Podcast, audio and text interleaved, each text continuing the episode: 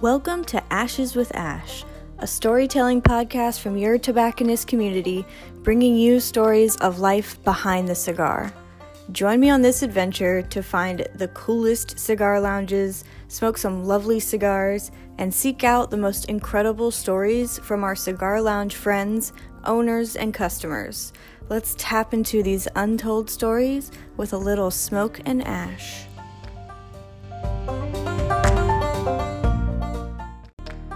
First things first, because I'm just way too excited, I have to share the news with you right off the bat that I have my very first sponsor from my favorite cigar lounge in New York City, Barclay Rex. They have welcomed the Ashes with Ash podcast into their lounge. So from now on, all of the episodes you hear will be recorded in the gorgeous Rex Club Lounge, 126 Pearl Street downtown New York City. I cannot wait to have you all, my future guests, come have a smoke with me in this beautiful lounge and share your story with the community. To learn more about this rich history and exciting future that is the Barclay Rex Cigar Lounge, go listen to episode number one of this podcast. You'll hear Vanessa, she tells her story in her family story of this shop's life in New York City for the past 106 years. It's incredible. Thank you, Vanessa, and the rest of the Barclay Rex family.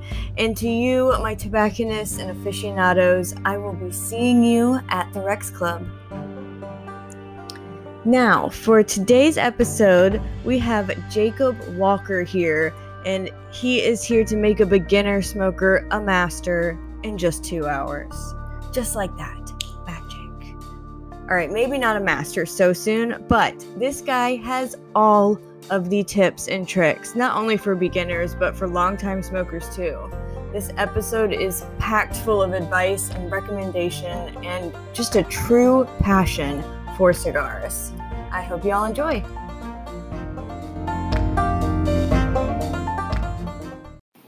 Cool. How's it going? What you smoking? I am smoking the uh, Opus X Angel Share. Um, it's one of my favorite midday midday Opus to smoke. You know, one of, it's on the higher end, but it's always nice to get a little, you know, a little something extra. You know. Oh yeah, definitely. That's so cool. Mm. How long have you been smoking? Uh, so I have been smoking for about seven, eight years or so um, on an actual basis. Um, you know, I had a few cigars prior to that, just the occasional Acid Kuba Kuba. Um, so that, that cigar does have a special place in my heart. Um, nice. I thought it was always a good beginner smoke um, because that's how I started. Um, my buddy's dad would always grab us a few when he was grabbing cigars, and then we'd sit out on their back porch and smoke cigars there and kind of carried over. Um, carried so over. Cool. I was the only one that you know kept up with it. Wow, that's awesome. Mm-hmm. What made you keep up with it? Is it so, flavors, uh, it, all of it? it was more of the camaraderie that came with it. You know, with the guys that I was hanging out with um, when I joined a uh, fraternity, and it, when my freshman year, um, there was a guy an older guy. He was a senior when I was a freshman. Um, backing it up a little bit, we had four hours of mandatory study time a night, Saturday or Sunday through Thursday. Um, weren't allowed to have alcohol or anything because um, we were underage, you know. Right. and uh, the uh, so we had mandatory study hours. Well, you know, about an hour in, this older guy would pull me out. He knew I liked smoking cigars. He'd pull me out, and we were in the, a book club together. So we were actually out front of the fraternity house smoking cigars and drinking bourbon. So it was so kind cool. of a, you know, feeling a little extra special and all that. And I was trying all these different cigars. Um, and then, you know, I just kind of, kind of, I guess, progressed into, you know, I'm trying all these different ones. I need to start recording, you know, what I like and don't like because um, there's so much going on. I'm a really, you know, pen to paper kind of person, and I like to record that kind of stuff. So I started with a uh, cigar book, um, nice hard copy, Cigar Dossier. Um, and this is actually book number three. Um, each wow. book holds each book holds about 600 uh, different cigar labels in there. So we, um, you know, we keep the wow. band, write notes about it. Um, you know, I write down what I was doing just as an extra little remembering thing. Um, so I think right now at 1,700 different cigars, right around there. Um, really, I've had wow. some really, really good ones, but I've had a lot of really, really bad ones. So, oh no! Yeah, that's crazy. But you know that comes with it, and you know yeah. what what I like doesn't necessarily mean that the person next to me, you know, hates it or if he even likes it. So um, that's right. what I really like about cigars is it doesn't mean you know it's a twenty dollar cigar. It doesn't mean it's the best thing out there. Exactly. Wow. So you've been like basically reviewing cigars since college then? Yep. So it's been about, wow. I started the book in 2015, the first book. So, and then, um, so I carried this one with me, but in the very front, I filled out an Excel of all of the, for the previous two books so that I always have all three books, you know, with me at all times, all organized by manufacturer and all that. So, um, all my fuentes are, you know, in a, in a nice column together and yeah, it's just one of the things that I uh, slowly progressed, especially through college. Is I always had these cigars. Um, one Christmas, my dad got me. You know, he went through like Cigars International and Thompson, and he just got me all these samplers, and I ended up getting about 300 cigars for only like 150 bucks. So, you know, at that time, it was it was quantity over quality. I mean, these cigars were yeah. bad, bad, bad. Oh no! I didn't know that at the time. You know, I was like, "Holy cow! I have a lot of cigars," and you know, I look back on it now, and it's like, "Oh, how did I ever, ever smoked any of those?" and those ended up becoming, you know, the cigars that I keep onto the side when someone that you know they don't really enjoy cigars, but they they're drunk and they just want something to smoke. Right. It's it's the ones that I just hand out. Um, That's good. That's good. You know, when I was in college, it was, you know, I was one of the select few that always smoked cigars, and so it progressed and progressed. And if you ever needed a cigar, go to this guy because he's going to have five or six extra on him, um, even yeah. though I don't live at the fraternity. And then it progressed into um, basically where I went to college, it was it was predominantly male. It was about seventy five percent. It was a big engineering school here in Missouri, and um, the all the fraternities. There were eighteen fraternities and three sororities, and the fraternities ended up getting along really well together. I mean, we hung out all the time. And when I was graduating, I mean, there were times where fraternities were all dry and we were you know, a wet one. So they would just come over because they couldn't drink in their fraternity. So they'd come over to ours and we'd host them. So, and then it yeah. got to the point where, you know, I, it, it was pretty cool because, uh, about my junior year, um, I'd just walk into, you know, a, a fraternity or a bar and be like, hey, you know, people were coming up to me like, hey, you got an extra cigar on you? I know you're the cigar guy. And I'm like, I'm the cigar guy. Okay. Yeah. so it, it's just something that I that I just embraced, and I really thought, you know, I mean, I was called babyface for a long time. Um, I'm, I'm, practically 26, and I still look like I'm 16, 17. So, it, you know, the cigars, I feel like, kind of make me look a little older. Um, yes. Which was also another thing that I uh, kind of embrace a little bit more. Yeah. Oh my god, that's so cool. Have you ever thought of like publishing that your books, like your review books, or just yes keep it no. to yourself? Uh, yeah. Kind of both. The uh, see the the thing with like book number one, um, the first 100, 150, it was like good cigar. You know, I couldn't really pick up the notes. Um, I mean, one of the things that I, two of the cigars that I always kick myself over was in Opus X number five. Um, it was my first opus. It was number twelve in my book. The, the first, you wow. know, first twelve, you know, number twelve in out of 1700. And I was like, this is a good cigar. You know, it's like, this is good. And then the other one was a Padron Millennium, which nowadays they're about 150 to $200 a stick. Um, yeah. And I got it for free, and it was a gift. And so I smoked it.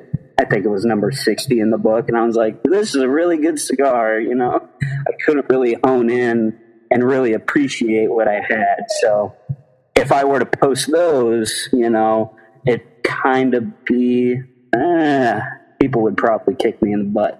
For, right, you got to do uh, a re-review. exactly. So, yeah. And I've smoked those ever. You know, I've smoked, I've re-smoked them, but it's one of those things that all the all the labels in here they're all different. So I don't really, you know, I'm not going to put another Padron Millennium in the book since I already technically smoked it. Now, it, it's more for my own mental thing is when someone on the other end is saying, Oh, you've smoked that? What do you think of it? Now I can still say, you know, I can pick up the notes, the chocolatiness, the pepper and spice, a little bit of leatheriness. It was a fantastic stick, but for 125 $150 now, um, you know, I wouldn't spend more than 40 on it. You know, that's how I would progress with it with me trying. I, I won't rewrite the review or anything, but, um, you know, yeah. I've been told to put this stuff on Reddit and scan it in and just have it on electronic copy. Um, but it's just one of those things that I, I like my hard copy, hard copy thing. Notebook. I'm yeah. the same way. I love writing stuff down. Like I have mm-hmm. so many journals of just absolute nonsense. So, yeah. so what do you like to pair your cigars with? Um, so pairing, you know, I'm not a, I never really got into a whole pairing. It's more stuff that I don't pair with. Oh, yeah. Um, I, you know, I've, I've set some higher end tequilas with it, which go really well, some rums, a few bourbons and whiskeys here and there. But in order to, you know, I'm, I'm here to smoke the cigar, not really get that get more on the alcohol side. Um, so I typically do a water, a light beer, you know, something that doesn't really mask any flavors. Um, probably my number one would probably be a Dr. Pepper. Personally, I like that kind of added spice um, with the carbonation to kind of help you know rinse the palate out a little bit and kind of re-experience um, a little bit more. Um, anything with less sugar also. So like I prefer unsweet tea over sweet tea when I'm smoking, even though I like sweet tea, you know. Um, Coke's a little bit like on my end, Coke's a little bit more on the, the sweeter end than Dr. Pepper. So I te- that's why I tend to lean more towards Dr. Pepper than Coke. Or I just personally I can't stand Pepsi, but it tastes like flat Coke to me. But. Yeah. what about yourself? I recently actually just had root beer with a cigar. That was really good. Mm-hmm. I think that's kind of similar to Dr. Pepper, maybe a little bit. Yeah, and but I, I found more on the mild, mild medium side cigars. Kind of when you're going for more of a creamy, that root beer tends to pair really nicely. I, I tend to go more on the medium fuller side, so I kind of like that added little kick of that Dr. Pepper than you know the the creaminess that the root beer brings out. Yeah, exactly. I also I just love a bubbly, just a sparkling water, soda water. So it like just cleanses the palate so well and gets that you know when you're smoking. Sometimes you just get that dry tickle the back of your throat. It just helps with that. I love a good sparkling yep. water or just coffee. Love coffee with a cigar and bourbon, mm-hmm. of course. Love my bourbon with yeah. it. I want to try more rum. I've never really been into rum, but so many people talk about rum with cigars. I really want to get more into that. I've tried it once and it was delicious. yeah. I, I hear you. And I can't remember for the life of me of what run that I had that I really enjoyed. Mm. It was at some bar here in Kansas City, or not Kansas City, St. Louis, when I was there and I said, best rum to pair with. And he just poured it and gave it to me. It was good. Nice. Yeah, my friend gave me uh, Diplomatico rum. Might be yeah. I've actually never heard of that one. It's really good though. Highly recommend it. really smooth, like easy to drink. Gotcha. I'll have to try that. Make a Yeah. quick note of that. Diplomatico. All right. So, how often do you smoke a new cigar then? Do you try to build your book a little bit more, or is it just every Yeah, once in a so while? I would say about 95% of the time I'm smoking a new cigar. Um, this is one of those times that, you know, for a special occasion like this, um, I wanted to kind of go a little bit bigger. Right. Haven't really enjoyed an angel, angel share in a while. Um, I've been expanding my collection, um, and so I I actually am starting to run out of room. So, you know, I just thought, you know, two birds with one stone. I haven't had one of these in a while, and I just absolutely love the Angel Share. Um, and so it was just Yeah. one of those. It, it's a rare thing for me to smoke this same cigar more than a couple times, um, but this is I, I just go Wow. to. Um, a nice 20, 30 minute smoke. I typically go with a Padron Porticos Maduro. I mean, it's um, they're they're pretty small. I mean, they're basically a cigarillo, um, but drone. So Yeah. it's just absolutely fantastic. The drone is my typical go-to favorite, hands down. You're you know very reliable, especially for the price. You get every penny's worth. So that's why I typically have that. And um, but you know, I got my Tupperware here. This one is just my Opus, and so got about a hundred. Yeah, so this is just Opus. It's it's about uh, uh, close to two hundred altogether. it's a huge container. That's so cool. Yeah, it's it's just one of those things that I ended up getting a shipment in here um, from one of my contacts that he he ended up having. He found a completely sealed box of Opus X uh, petite Lanceros, thirty two of them, and basically I got them for two hundred dollars, which is deal of the century. So um, still sealed in the box, and so now I need to find room for another 32. yeah, right. You better get to smoking. Yeah, I, I gotta, I gotta start smoking the, the good stuff now. So, Yeah. Yep, but I mean, I got, I think eight of those boxes because I think I have just over 700 cigars here right now. Um, and I'm just running out of room, so You should open up your own shop. um, I want to. I, I was doing a. Uh, there's a couple Facebook pages out there, and a couple years ago, I I sold a lot of the stuff that I like that the cheaper end stuff that you know I would get for cheap, and then sell them off and all that, and then the money that I made from there, I just would expand my Padron or my Opus collection, um, and then I got a big boy job, and now that's paying for everything, and it's just one of those things that now that I'm an adult, you know, I'm budgeting and all that, and Ugh. I don't, I don't have to and all, but you know what I mean. It's just like if if I'm gonna have this money, I might as well spend it on the good stuff. You think you ever will go into the cigar business eventually? Yeah, um, in some way, shape, or form. Um, I would I would really enjoy it more on a part time. I was doing part time at a cigar lounge in Kansas City for a while, uh, for about two years, and that's what really expanded my knowledge. And you know, I thought I knew stuff before, and then working at a lounge for two years just wow opened Yeah. my mind to wow I didn't know anything. So but it's one of those things that I can, you know, go to a lounge, sit with a tobacconist, and be on the same level as him, and the knowledge and what we like and don't like, and hey, you might want to improve on this, or you know, hey, maybe digress from this because, or hey, have you ever had this? Here's, you know, a Charter Oak, Connecticut that not a lot of people know about. Absolutely phenomenal, but the moment that they bring that in, it's going to be the number one seller. You know, it's it was a number one seller at our shop, so you know, passing it on. Oh, that's so cool. Do you have a favorite lounge?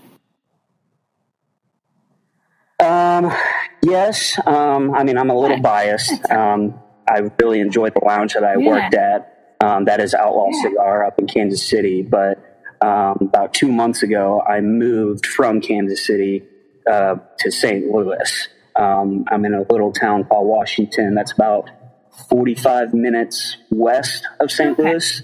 Um, it's kind of near Six Flags and all, but it's the closest cigar shop it is about 40, 45 Wow. minutes away. So now I can smoke the cigars and all that from my own stash. You know, I don't have to go there and and smoke them. So um, I think the biggest thing is when I'm getting close to retiring, hopefully starting a shop here. Um, it's very small town right along the river right here, and so it's one of those things that it'd be really neat to just sit outside or inside, look out the window, and watch the river go by. Oh, the dream. So th- that's the dream. That's the dream, but can it be a reality? We'll never know. It will be. So I believe it. you'll be the uh, you'll get the first invite. Thank you. I'll be there for sure. My gosh, I might not leave, honestly. sounds so Mhm. Do you have any lounges Yeah, that you want to visit that you've heard of or anything? Um, I mean, it's it's kind of one of those things. I've always wanted to go to Casa Fuente in Las Vegas. Um, not to be a cop out or anything. Um, and I actually, you know, I'm more of a Nicaraguan side. I love, you know, an opus here and there. Um, or just regular Fuente, the Anejo line, especially the the triple eights. Um, but Casa Fuente, I'm afraid to go there because I'm afraid to spend I thousands. know. It's you know. I wouldn't even go to gamble. I would go for that lounge, that lounge Uh-huh. only, and I'm going to go bank yeah. there. So it's kind of a bittersweet lounge that I that I have always wanted to go to, um, but I'm afraid to go because of how much I, I feel I'm going to be You spending have there. to only go for that. Don't gamble, don't drink, don't do anything else. Exactly.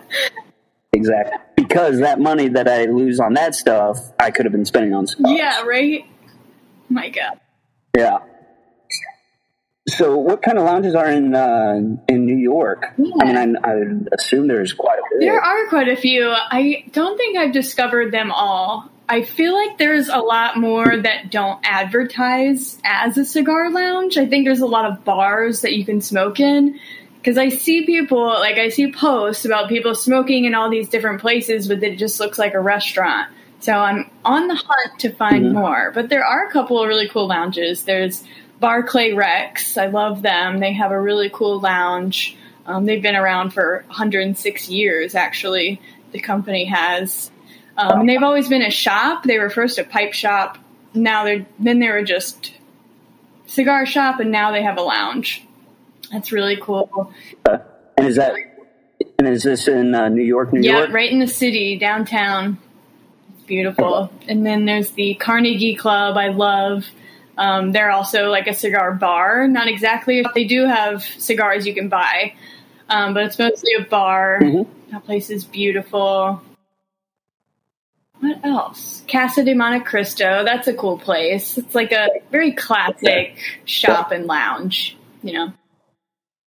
Yeah, they got a few throughout the nation that are just fantastic. I went to the one in Chicago, fantastic. Uh, there's one in Houston, I believe, that I haven't gotten to, but I see pictures all the time on social media of it. So it's just, it, it's really cool to see how other places look, kind of like the ambiance, the culture, you know, all that stuff. Because, you know, you, you think Casa Fuente and then you see like Casa de Montecristo, and they're all kind of, I don't want to say higher end, but kind of more on that Yeah. formal side. Um, which the actually the fun story about the lounge that I worked at, it's you know there's there's no attire. You know we have guys that come straight from work. You know construction, they're covered in sweat, come in and they sit down at the lounge. But it's more of the I don't want to say an old western vibe, but it's kind of like I mean it's called outlaw, so it's like you see some old time guns and um, some old pictures and all that. But then, I mean, you have guys that were in the that used to be in the Secret Service that are talking to pastors, that are talking to, uh, you know, uh, refs, that are talking to realtors. You know, it's just kind of the anybody is welcome. Um, And that's actually a fun story about how Outlaw was started. Was the owner um, of Outlaw? He used to go to the shop in Kansas City, and they are on the higher ends. I don't want to say higher end, but more on the formal side. And he walked in said, "Hey, you know, I'm looking for this specific cigar. Um, wondered if you guys have it. Ever, you know, ever come by and, anything?" And he's, they're like, "No, we don't really, we don't really get that stuff. We don't sell them."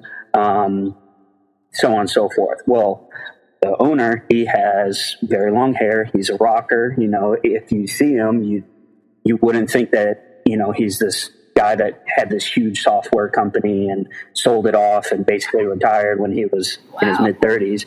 But then he, uh, while he was talking to the guys, someone came in and literally came up and said, Hey, do you have a box of this box of cigars? And they're like, Oh, yeah, you're a regular. And it was that exact cigar that our owner was looking for. And he's like, You just told me you guys never have them. You know, you don't sell them all that stuff. And after that, it, it, it was the aspect that they judged him by the way yeah. he looked, you know, and he was very spiteful and created his own cigar lounge uh, back in 96. And then now he's opening up his third shop in Kansas City. So yes. it's still going strong. They got a I can't wait for that one because that one hasn't opened yet. They don't even have a grand opening, but it's been ready. He's just waiting to open up um, once the whole COVID oh, yeah. stuff, you know, surpasses and you can have a grand opening again. Um, but this place is going to be a thirteen thousand square foot microbrewery wow. and cigar lounge. so it's uh, the the lounge that I worked in. It was in a little mm-hmm. strip mall, you know, two thousand square feet. Had only about twenty one chairs, I believe, 21, 22 chairs or so. And, but the humidor was 800 square feet. Well, the second shop that he opened up about 30 minutes south of there was a total of 7,000 square feet, and the humidor is about 2,000 wow. square feet. So from there, it used to be a macaroni grill restaurant. And then he's opening up this third shop. So we're all really looking forward to that grand opening. Oh my god, that sounds incredible! I want to go to that grand opening. Let me know what happens. I'll come down there. That sounds really cool. oh, Good old Kansas City. There's quite a bit of lounges there, and they're they're spread out, yeah. which is great. Oh, that is so cool. What's the craziest place you've ever smoked a cigar? Anywhere random? Um, man, I was thinking about that. I was, I would say Crab Island in Destin. Now, so this area, it's it's in like uh-huh. a little bay, but it's like a sandbar oh, in the God. middle of it. So you rent out a pontoon boat and you go out there, and you're basically in two feet of water, um, just walking around in the middle of this bay and there's all these little shops and restaurants on their own boats, basically, and they're all tied together, walk around, and you know, I, I was smoking a acid Kuba Arte. Wow. Uh, just to try it, and it was plugged and all, but I just thought it was really cool smoking in the ocean, and you know, cloudy day, so I wasn't burning. It was a nice cool breeze. It was just unforgettable. Wow. That sounds absolutely blissful. I think the second one would be uh, a buddy of mine. We went to his apartment and we actually smoked the uh, La Aurora Stravaganza. And it's a 20 inch long cigar. and it's, I think it's 80 ring gauge or 90 ring gauge. You smoked the whole thing? But it, we sat down Yep, between the two of us, it took us 10 hours. wow. City. Did you feel weird afterwards? Did you get sick or anything? so we didn't get sick. It was more of a, yeah, we just don't want to smoke for another three months. Well, two days later, we were at the cigar lounge smoking.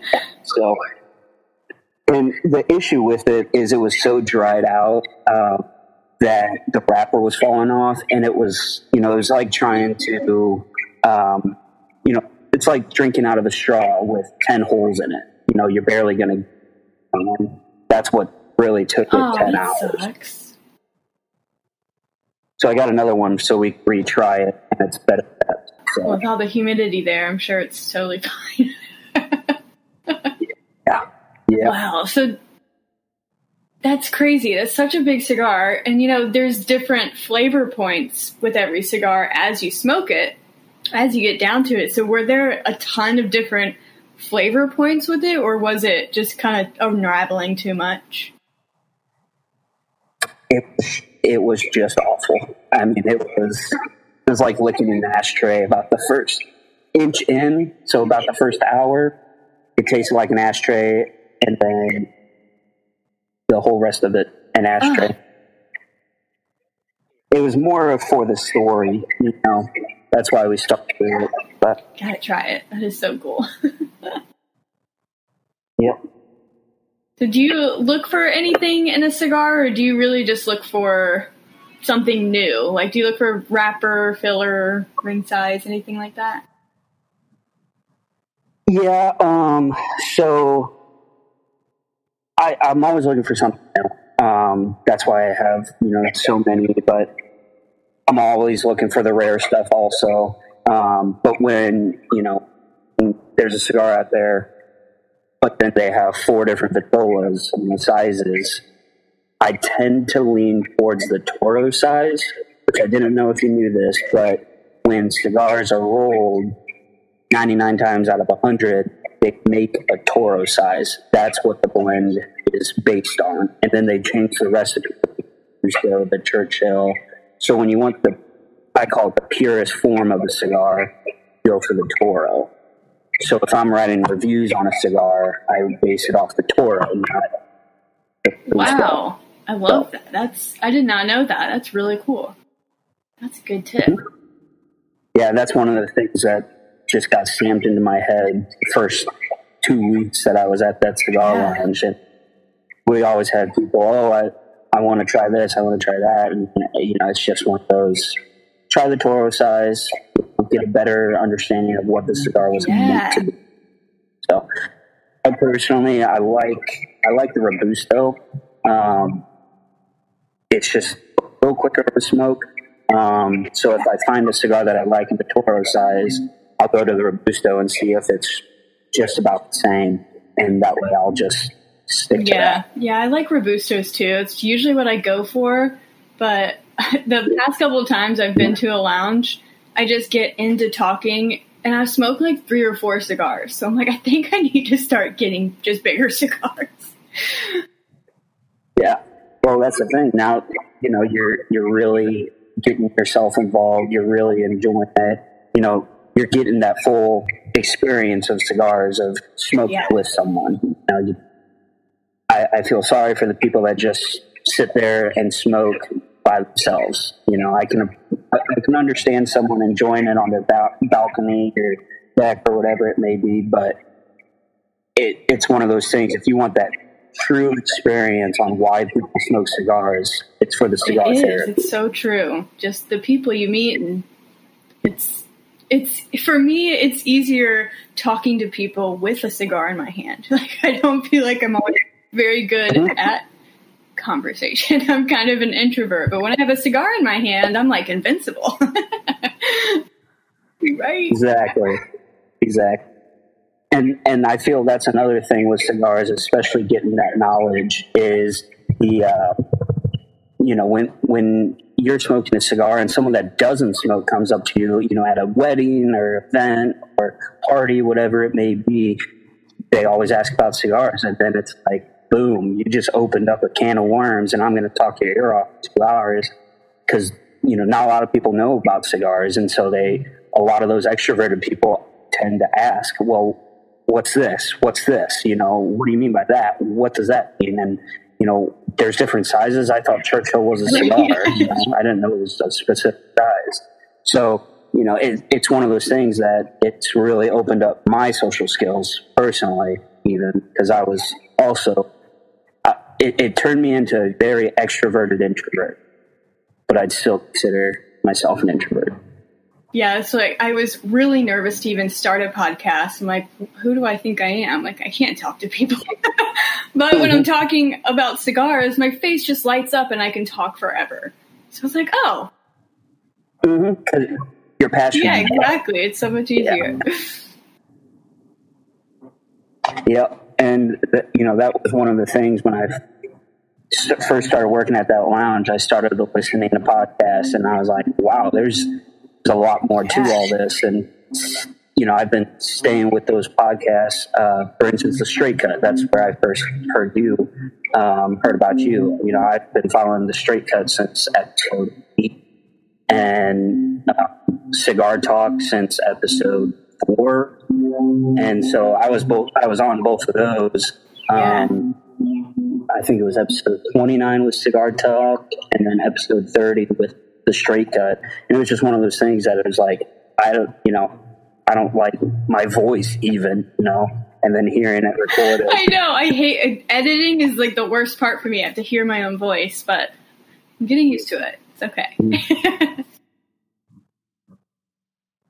Well, you're doing good. You know, I've, I've listened to all of them except for last night's episode. Oh, yeah. Yesterday's. I haven't listened to that one. It's a good one. Do you listen to any other cigar podcasts other than like the Straight Yeah, I, I, like um, Cigar Talk and the Burn Down podcast, of course.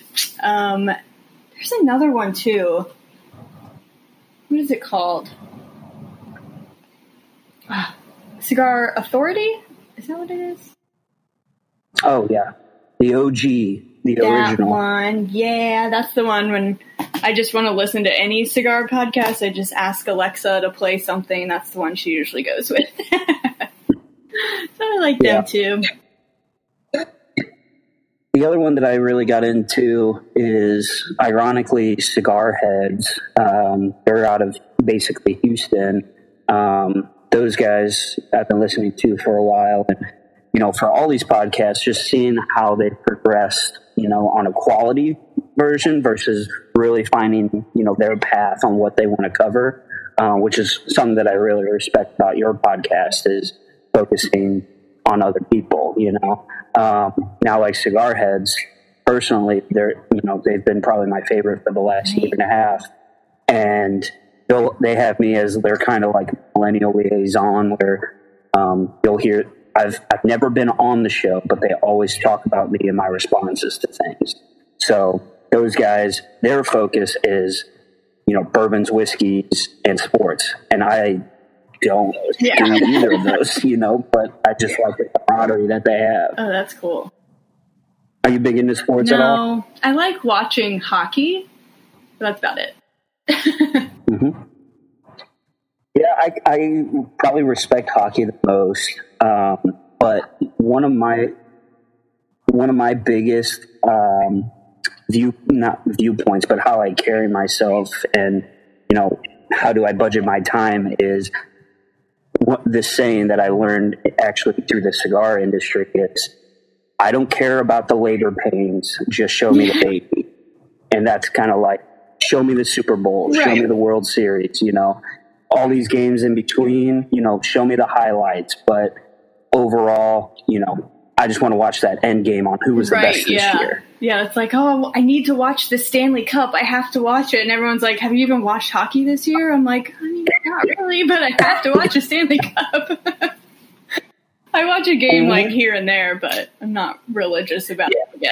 it yeah, and and working in a cigar lounge, you always oh, got right. stuff, you know, yeah. sports on. So, you know, that was my I don't want to call it entertainment because I wasn't really entertained that much, but you know, I I learned a lot more about sports um, through there. I mean, I myself I've only watched Super Bowl games, and then you know, being in Kansas City with the Chiefs, and you know, when I first started working there and living there, I've only I was only in Kansas City for two years. Um, Chiefs won a Super Bowl, you know, and so the town was crazy all the time about it. And, I, I really embraced it then, but now it's like, oh, football's over. I know, oh, right? You know, I don't know what's happening. I don't understand the rankings. I just follow it like right. everyone else like, does. I don't know the rules or anything. I just kind of like, just mm-hmm. I like how fast they are and the fights and it's just crazy. And hockey, like, is so underrated. I feel like they are ice skating. Don't are you? You're ice skating. Yeah, and hits it's insane. And the puck is flying at very fast speeds. I don't even know how fast they can go, you know, with a slap shot. Oh, it's insane. I don't get it. Mm. Oh, it's pretty cool. So you have Ten Commandments about cigars. Yes. My uh this originally um so it kind of started off back in college, my sophomore, junior year, when I was really starting to figure out how much I liked cigars. And um, I always had all these new people that are trying to get into cigars, try cigars, and they weren't following, I don't want to call them rules, but just common everyday things that if you want to get into the industry and you want to know cigars, you should follow these basic yeah. things. Um, by you know, by no means is it. I don't want people to hear this and then be like, "Oh, he's telling me what to do." You can't teach an old dog new tricks. You know, it's not about that. It's more of a beginner, uh, kind of a starting advice for these Ten Commandments. That was kind of precedence behind having yeah. these um, cigar etiquette. Because I wish I knew all this stuff when exactly, I got into it. yeah. it. Me too. I didn't know if you wanted to. Yeah, sure. Or, or, like your top ones, your favorite ones. I mean, we don't have to go through all of them if you don't want to, but.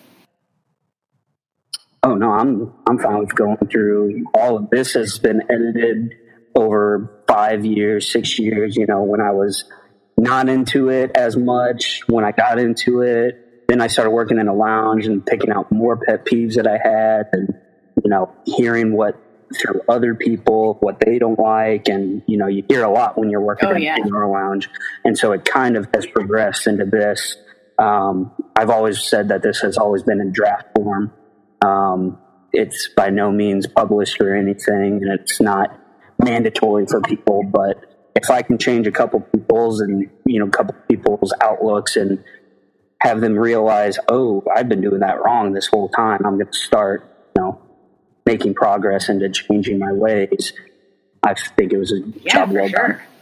Yeah, I love them all. The first one is Thou shalt not bring cigars purchased from online or other stores to another cigar shop. I love that one. I'm very, that's like one of my rules too.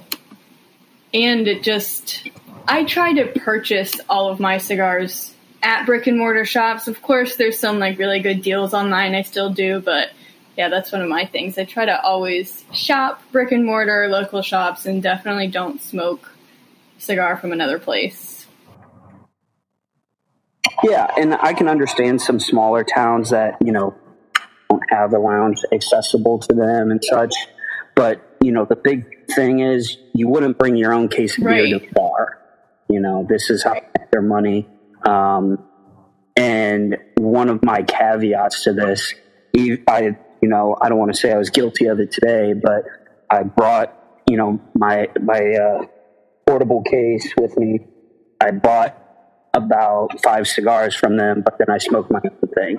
You know, it's still contributing. You know, you, are still paying for the roof over your head, basically. But yeah, I mean, not, you know, this holds about 50 cigars and um, so yeah, that's what I do too. The last time that I was at Casa de Montecristo, actually, I had a cigar that I just really wanted to smoke. So I just went and bought. I needed a new lighter, so I got a lighter and some Boveda packs, stuff like that, and then I smoked my own. Yeah, as long as you're helping out yeah. that shop, contributing. Exactly, you're paying for your seat, you know, by buying one, two cigars, even and a lot of places they even do, and it's kind of out here. Um, it's, it's, about an hour away from where I'm at now, but they do a ten dollar cutting fee. You know, you'll see that in common places. If you want to do it, you know, but don't try and get yeah, around yeah. it. Number two, thou shalt store cigars properly. Yes. Do you have what's the best advice you've heard about how to store your cigars? Because I feel like I hear that question the most. That there's not a lot of information on storing your cigars or readily information. Where do you do you just talk to people to get that, or do you have like a source to go to for people to learn how to properly store their cigars? Best way to do it is talking to tobacconists, um, reading reviews, doing research. Um, I personally, you know, I, I just thought throwing it in a humidor would, would be fine. No, you gotta you gotta season it properly, you know, with distilled water and a nice clean sponge. Um, we actually at Outlaw we had a sheet of paper that showed, hey, this is how you keep keep track of it. Um, with all my cigars, you know, it's kind of weird to have all these different sizes of humidors. what I found out is humidors are a lot of maintenance. The whole seasoning. Um, if you have one of those uh, analog dials, they have to be calibrated. Not a lot of people know that those have to be calibrated. So even though it's showing 72, it was never properly calibrated. It might be at right. 58. And so that's something that we always tell people, um, inform them, hey, you know, if you don't know how to do it, look online. There's YouTube videos everywhere for those. Um, but what, what I do, I'm a big um, guy, so I have a lot of Boveda packs. Um, and I, I, I do inventory about once a month, but I check my, my packs uh, probably once every week, once yeah. every two weeks. Um, and I have my show ones, you know, that have some of the, the nicer stuff, some of the, the ones that if someone's coming into my room and wants something, I pull it out and then that way I'm not pulling out of a Tupperware, you know, and it's like, oh, are you going to be shit stuff? And it's like, actually, no, these are probably the best. So, um, biggest thing is the seal. You know, even though you have a nice Spanish cedar inside your door, the seal not might not be perfect. So it's one of those that you got to watch your Boveda packs and make sure that they're not drying up because those can last six months to even a yeah. year and a half. You can even rehydrate them. And one of the guys I worked with, he has the same Boveda pack from three years ago. He just keeps reusing yeah. them. So you just do that with um, distilled water. I guess. Yes, uh, basically, uh, paper, mm-hmm. nice paper towel nice and damp, and you just wrap it, and then overnight it will re That's really cool. I haven't tried it yet. I've heard about it. Mm-hmm. Um, you never want to keep your humidor or Tupper door, whatever you may be using, ever in direct sunlight. You know, it dries it out quicker. You know, stuff like that. Just some we think is common everyday knowledge, but there's a lot of people out there that just you know put the cigar in a pla- in the plastic bag that the cigar shop gives them, throws them in their sock drawer or on top of their dresser. They don't touch it for for weeks, months, and then they smoke it and like this. The cigar just blew up on me. You know, it's falling apart. So that's why I have that in there. Is you got to make sure that you store it properly because if you know you don't, and then it unravels, and then you're judging the cigar based off your mistake, but then you're blaming someone yeah. else. So yeah, I like that one.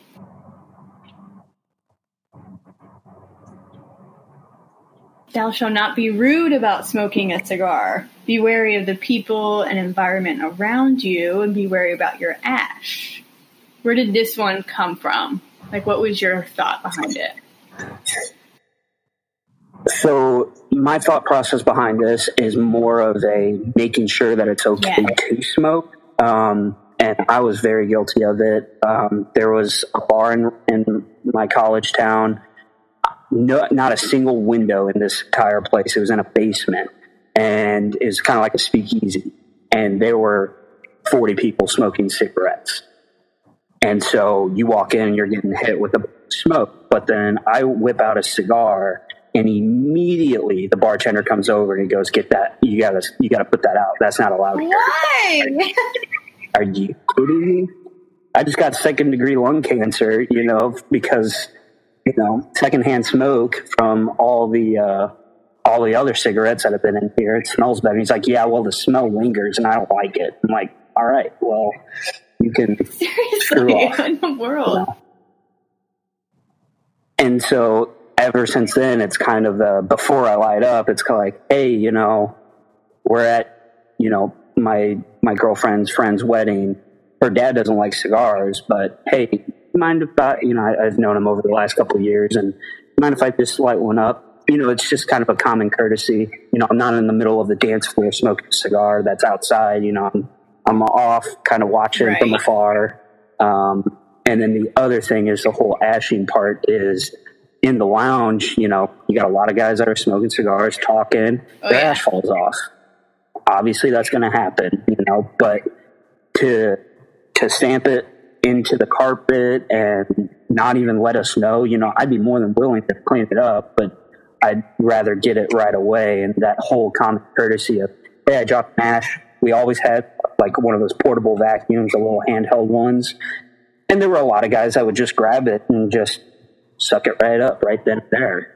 But it was more of a, there we had one issue one time where one guy there's 30 ashtrays in this cigar place. He was just ashing on the ground.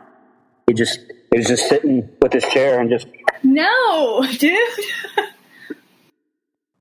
you know, and that was when I was like, hey, it's got to Yeah, be seriously. Gotta self awareness, dude. Yeah. Wow, that's crazy. I like that rule too. That's good. Thou shalt not mistreat a cigar. Yes. Explain that one a little bit. Yeah, so this one, when this one, the big thing about it is the whole, you know, um, going back to the keeping it properly, you know, with the humidor Yeah. and all that, is not only that, but you got to make sure that you're cutting the right way. Um, I'll never forget a story about one of my coworkers. They were at a cigar fest in uh, Weston, Missouri, and someone was smoking a Padron 40 year, which is about a $30 Oh gosh. fantastic smoke, right?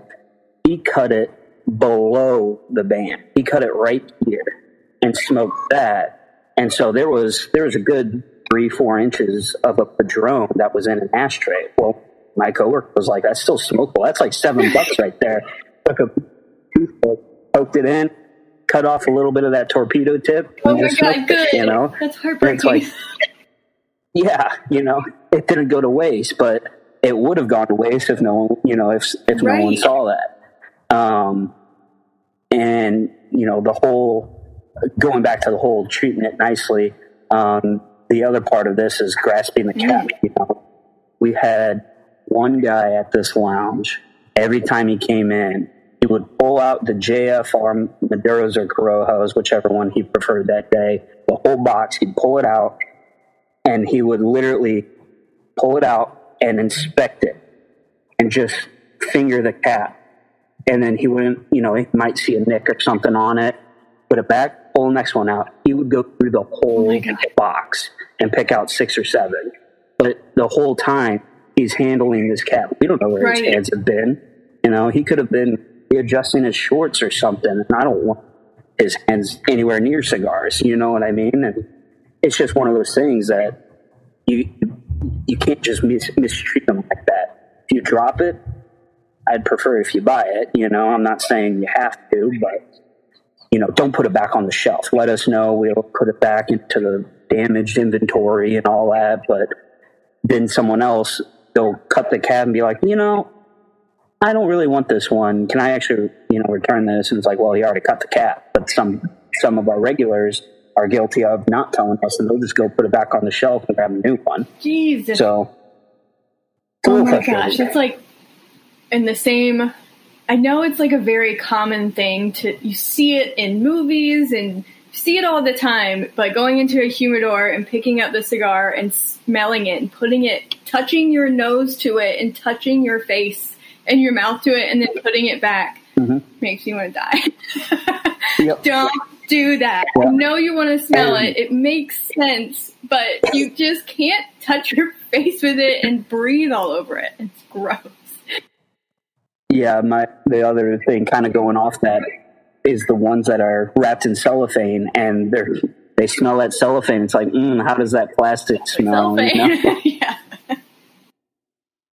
Smells like plastic oh, to me. So funny. And another way, I see that I think this is another one of your um, rules or commandments, but it also relates to like mistreating a cigar is when you don't put it out, let it go out. Don't smush it. Let it die out. Yep all those tars tend to build up, especially towards the cap. And so when you're when you're tamping it out, that bitterness kind of fills the room, and it, you might not be able to smell it, but some of us others that have been smoking for a long time can really right. pick that out. Exactly. Next one, number five. Are we on five? Yeah. Thou shalt give others the option to cut and light their own cigar but make sure to offer help if they don't typically smoke cigars. They might appreciate it. 100%. Love that. And then it goes on never lick your cigar prior to using the house cutter. Yes, duh. Duh, you guys. you think that's common sense, but a lot of people it happens mess that so up. often. It's crazy. It's a, it's the older generation that does that the most, I think because like licking your cigar that started from when we didn't have humidors and humidifiers they would lick it to get the mm. humidity into it basically yeah making sure it doesn't unravel on them and all um, and that kind of goes i mean the day that my last day at the cigar lounge someone literally did that and i cleaned the house cutter you know myself and i was just like really as a kind of a going away present. I had to clean the house cutter because someone just. God, so gross. Don't think about it. But that goes back to the whole you can't really you can't teach an old dog new tricks kind of. That's why I wanted this out is you know for someone that's getting into it. Please, for dear God, yes, never do this. Definitely, yes. Yeah, and the other story that kind of goes with this, um, you know, I, we were doing a company barbecue for my previous job, and the uh, I had I was it was a bunch of guys that had never smoked cigars before. There was about six of them, and it was like corralling a bunch of loose cats.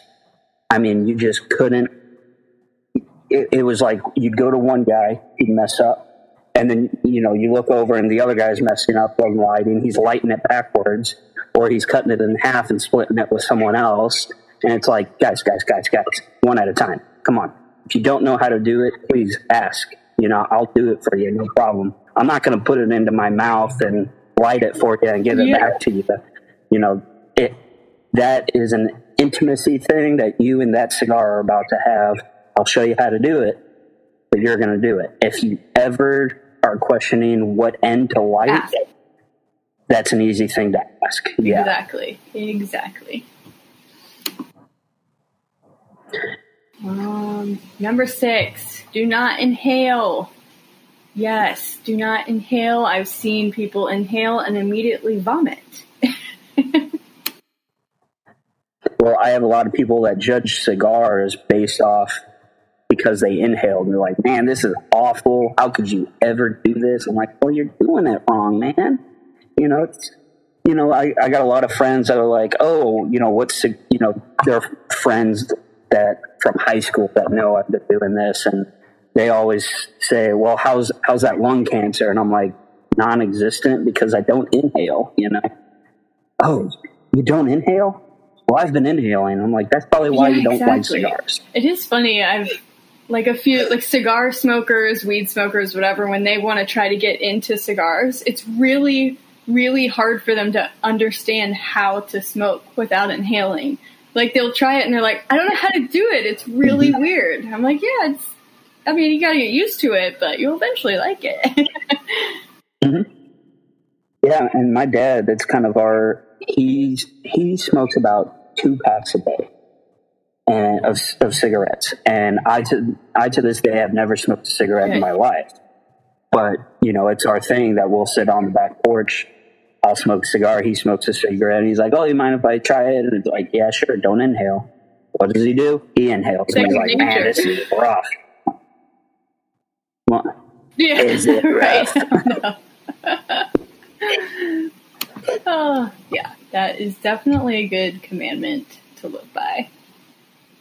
Smoking a cigar should be an Mhm. elegant display, not brash or unsophisticated. Refrain from talking with the cigar in your mouth. Remove it first and then speak, and your listeners will thank you. Totally. it's I think going back to one of those things where I have really bad hearing, and so I'm constantly asking what, what. Well, if you add a cigar in your mouth, now I'm asking another three or four times, or I'm just smiling and nodding. Just yeah, sure, Yeah. I know what you said. I know. I, I think that's an older generation thing, a little bit from my experience. Just the older men, that's they're just kind of used to it. But also, I feel like that's something I just people try to do for some reason. I think it looks cool. I mm-hmm. don't know. like I can't understand you. It doesn't look like anything. Yeah, it, it takes little effort to just take it I out know. and then speak. It's almost like chewing with or talking with food in your mouth. Gross. Oh yeah, I like that. I actually haven't even put that together, but that's one of my biggest pet Yes. peeves. You know, Cla- you know, Yeah, I understand you. Number eight. Thou shall be wary of smoking time when at a cigar shop, lounge, or bar. Yes. And not only check the hours of the shop, but just in general have some social awareness. If I'm turning the lights off and mopping the floors and sweeping the floors, it's obviously time singing closing time. Closing time. obvious. Would think it would was obvious, but it's not. And you know, one of the big things about that is, you know, a lot of a lot of lounges will keep it open and all um, for a couple extra, you know, an hour or two. But Outlaw was very, you know, hey, it's ten o'clock, we're Right. done. You know, get up and go. Now the guys that stay at ten while we're cleaning up and all that, some of the regulars, they'll still stay there and kind of talk to us and all, but they're helping us clean. You know, they're cleaning up ashtrays and helping with the vacuum, putting stuff away, wiping tabletops down. You know, it's their way to be like, thanks for letting me stay an extra Yeah. 10 minutes, you know.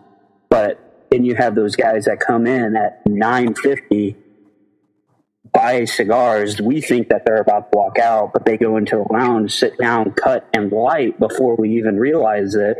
And they're like, uh, yeah, we're, we're closing in 10 minutes. We're like, oh, well, if I give you a hundred bucks, will you stay open? And it's like, I can't, I physically can't. And then they get all, you know, bitchy and all that and complain and like, well, that's just ridiculous. I just bought this $12 cigar and now I got to put it out. I can't even, you know, I can't smoke at home. I can't smoke outside. And mm-hmm. Yeah, exactly. you know, we, our lounges were at half capacity, and so we could only have ten or eleven people Right. in there. So we had to constantly go over there and make sure it was. But then the regulars would come into the back and they'd sit down. And it's like, dude, we're at thirteen. We can't have you. And then they Oh, get upset. It's like, hey, this isn't our rules. You know, please don't yell at us. I'm going to start crying because I don't like confrontation. And please don't yell at That's me. sir. exactly what I was about to say. Is like, don't we don't want to tell you to leave. We don't want to do that. so just pay attention to yourself, please. Exactly. And I'll never forget this one time a guy bought an LFD Lennox, great cigar, bought it, went back into the lounge, and I was like, I saw him go into the lounge. I knew we were at capacity. I knew it too. I thought he was just going to walk out. So I went in there, um, and as I was coming in, or in there, he came out and was like, "Hey, do you have cutter lighter?" I was like, "Actually, we're at capacity. You can't, you mm-hmm. can't go in there." And he looked at me, and this dude looked like he wanted to rip my head off. I mean, he gave me a death glare, and he didn't say a word, turned around, and walked out the door. And I was scared for my life for the rest of the day. Man, like, but especially during COVID times, you have to ask that those questions. Are you open? Is there capacity? Is there room for me? Like, you can't just assume you can walk in anywhere and just sit down. Like, be respectful of the company and the people that work there and the people that lounge there. Pay attention. yep. And and that goes back to you know number three. I mean, you know, I didn't really write the commandment based off of COVID or anything, but being wary of people, environment around you. You know, know the house rules. You know, right. it doesn't hurt exactly. Yeah.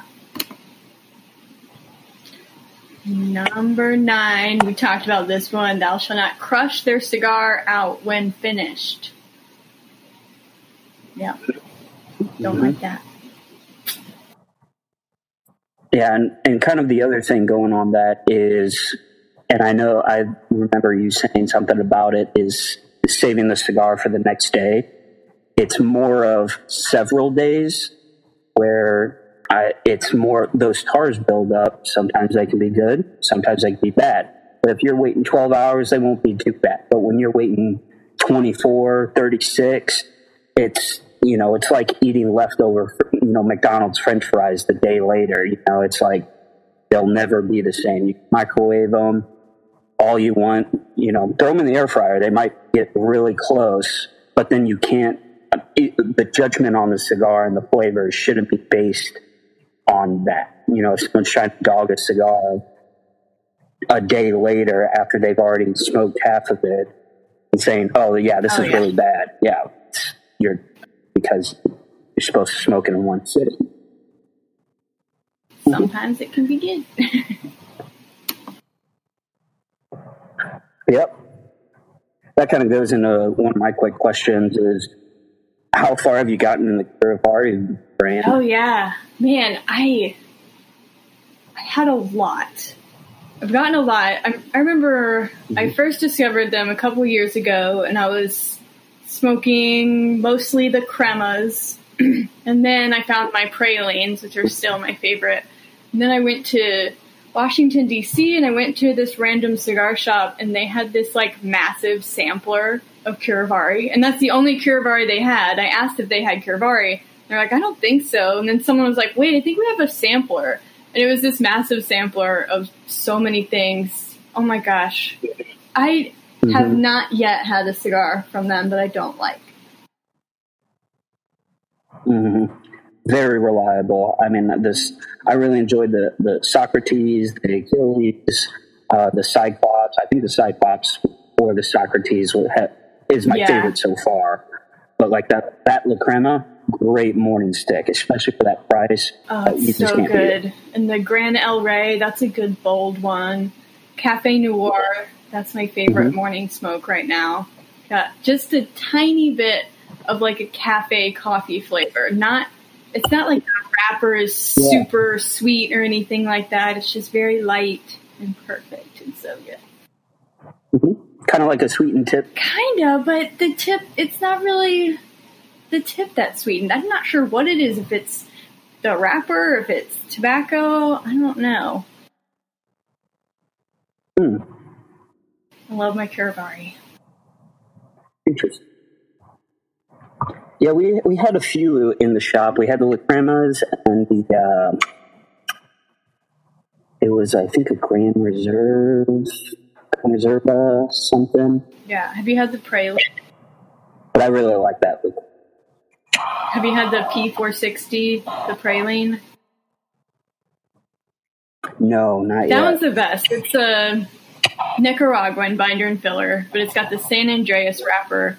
And it's insane. Mm. This Syrah leaves a cedar taste on your lips, so you just constantly taste cedar the whole time you're smoking it. Very leathery cedar. It's the best. I really enjoy that. Uh, my my go to is a nice mm-hmm. Nicaraguan. I love Nicaraguan puros. I like that leathery kind of slight earthiness, but when you get to the Maduro side of it, with you know a little bit more on that chocolatier side, I love Snickers bars. And so I'm always looking for a cigar to kind of match that. And I've only found one cigar that has really matched it or come close, and that's the Padron 1964 number four Maduro. I thought I was smoking wow. a Snickers bar. Get a little bit more caramel and then, you know, the chocolatiness and the nuttiness with a hint of the leather. Oh, it was just Ooh, phenomenal. yum, that so good.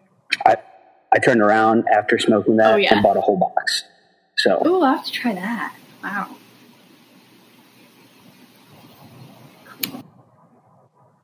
it is a six and a half by 60. So, it's on the bigger side, but just phenomenal.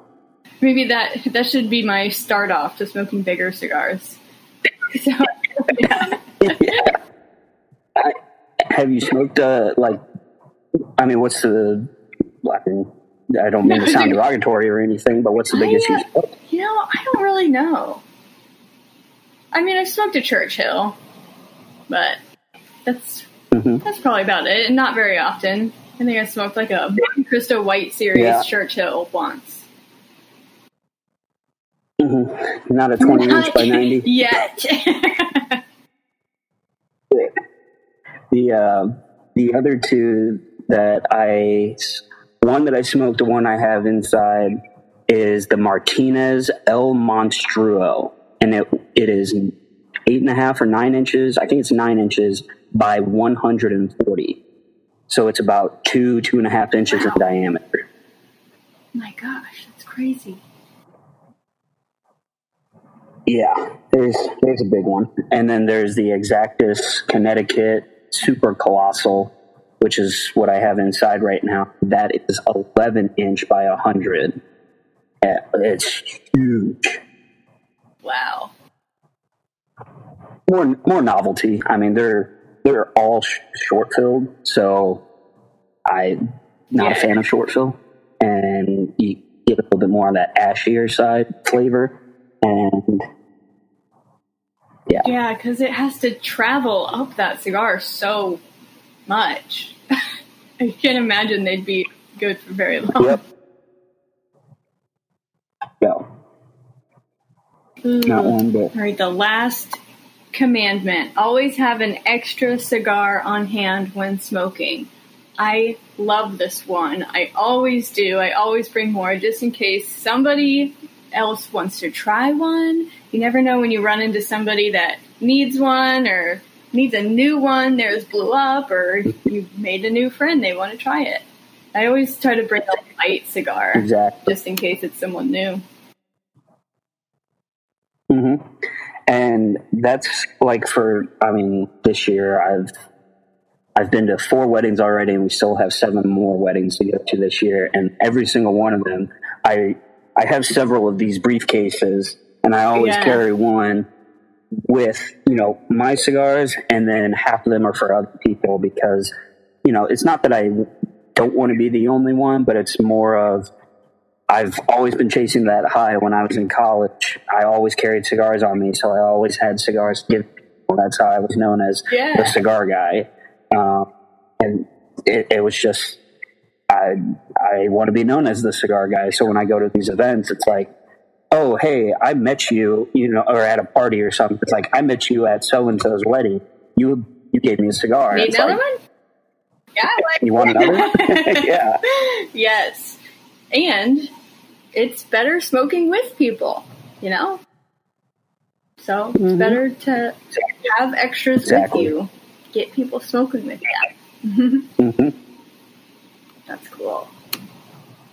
All right, you had some questions for me. So again, oh yeah, um, actually, the um, uh, have you gotten involved into any, I guess, cigar clubs, whether that be you know, you know, statewide or locally? I mean, podcast wise. yet. Um, I think I definitely. I love the Rex Club and that lounge. I think I'm definitely going to go with that one. When I moved here only six months before the pandemic, so I hadn't really gotten a chance to explore all the lounges and everything. But now I'm finally getting a chance to get out there and explore ones and see which ones I want to join, you know? So I think the Rex Club is mm-hmm. going to be my membership spot. But otherwise, I really want to do the Luxury Cigar Club because all of my friends have gotten awesome cigars. I've had awesome cigars from them. So I'm thinking about doing that too. But yeah, what about you? Yeah, uh, so I've been a part of Luxury Cigar Club for almost two years. I mean, in in my box, I just have all of the cards of of everything that they send. You know, just stockpiled. Yes, you know, been trying to get Ben Um, to be on the podcast. Ben, Oh, if yeah. you're listening, I follow them on on Instagram, so it's it's nice to see what's coming next and all that. I was really big into Pokemon back in the day, more on the trading side than playing, and you know, getting this is kind of like opening one of those packs where you get your everyday stuff, but then you get that holographic rare one, and that's what they do, and it's great because I'm always looking forward to Right. next one and I've been a part of a few others, like my cigar pack, um, for a little bit. It was the, the first. They're great for a beginner, um, in my opinion, and they have the different categories of you want more mild medium cigars or you want more medium full, and then they base it off that. A little bit cheaper than Luxury Cigar Club by about twenty bucks a month. Um, but the first three months that I did it with them, I had every single one of them.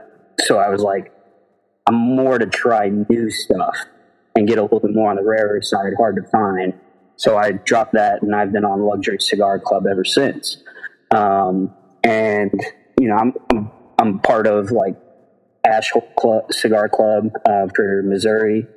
Um, so it's kind of nice to, you know, earth with some of the guys that are locally. And it's like, oh, hey, I'm always looking for Padron. And it's like, well, you could go to, you know, the Hill Cigar in St. Louis for some 50ths and some other, you know, 1000 series, some 64s, or you can go to Lit.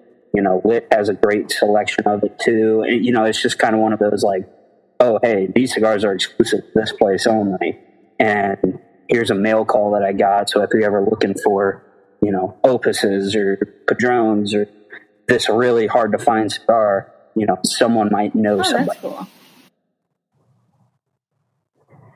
we do a lot of trading too. Um, the president, president and I, um, we're, you know, we're kind of more on the, the rarer side, like hard to find stuff. And so he'll get stuff and then he'll send me a picture and it's like, do you want one of these? And it's like, yeah, what do you want? It's like, I'll give him some opuses. He'll give me some, you know, Liga Privada H99s, which are very hard to come by or, uh, Black Label Trading. They have Blackwork Studio, which they have a shop exclusive in Hawaii.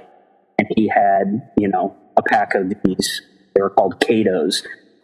Phenomenal cigar, but you can only get them in Hawaii. And it was one of those like trading and all that and trying things that you can only get from certain places that I haven't so been. cool.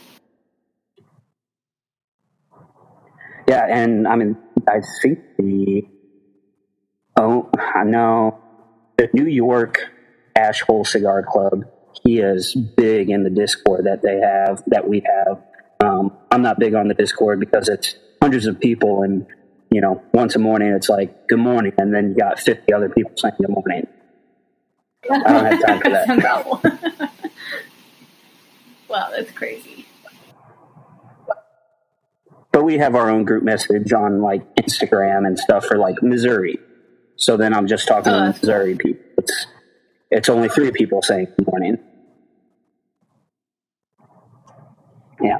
So um, kind of going into the the next one, the, the next question I had. Has there anything that you've always wanted to try, kind of on the, the rare or unicorn You know, side? I want to try everything. I want to try everything, all of it, everywhere. But something recently that I really wanted to try was that Southern Draw Midnight Rose. Did you get that? They it was Mhm. just like an exclusive. They only had a few thousand. I want it. I'd never had the Midnight Rose, but I had the Rose of Sharon and the Desert Rose, and they were phenomenal. They're one of my favorite Connecticut's. I don't really smoke Connecticut cigars, but you know, for a nice morning or start, you know, start of the evening, um, they're Yeah, in my for top sure. three. Southern Draw never disappoints. I love the Jacob's ladder. That's usually Mhm. it's one of my go-to. I love That's it. what I So love. good. They came out with a Presidente size. It's like nine and a half by like fifty to fifty-two. Oh, my my God. gosh, it is good. I want that one. But it's kind of the same with the, the Midnight Rose, where it's they only made a select number of them. Hard to come by now. Um, but yeah, just phenomenal. I want that midnight rose. I'm gonna find it. Someone's got it. Mhm. Someone I know has got it. I bet. I bet you those people that are listening right now, hopefully I don't of them know if you it. don't have it, then there's not a lot. Of. I don't. yeah. The uh, I mean, what what about like any opuses, any padrones, any black label? I mean, they there's tatuajes, and you know, there's a lot of those that people want to try. Opus X and Padrones for sure. I've had an Opus X before. It was unbelievable. Um, but yeah, I want all of it. My, my personal favorite is a 20 year from from Opus, and that's that's uh, the uh, the blue one. Now they do have the rarer side of the the Heaven and Earth, where you're talking an average price of like 90 bucks a pop. Um, but my favorite is the 20 year. It's the blue. They call them the blues. Um, but then they got the purple, which is the Heaven and Earth, which are very, very, very hard to come by. Um, or even the uh, the Dubai exclusives that you can only get in Dubai. They got the Dubai flag colors Oh on my it. god! Just phenomenal all around. Oh my god! I want them all. Yeah. What rappers are they? You know, Uh, well, it kind of depends. Uh, there's a lot of Cameroon. You know, there's some nice material. There's, I think there's a Connecticut broadleaf. Um, th- and then a lot of them are also undisclosed. You know, there's, um, like I can say that Anejos, they're Connecticut broadleafs, but they have, they were aged in cognac barrels. So they tend to have a slight, slight, you know, natural sweetness to them, um, which is great. Um, but like for the heaven and earth, a lot of those are undisclosed because they don't want people to replicate and they don't want people to know. Same with the pointer.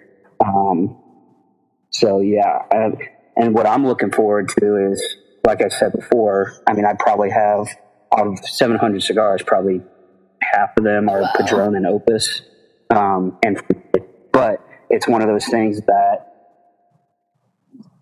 um, Padron and Fuente, the sons, they're doing a collaboration right now where Padron is making an Opus and Fuente is making a What? Padron to to basically um, commemorate their dads.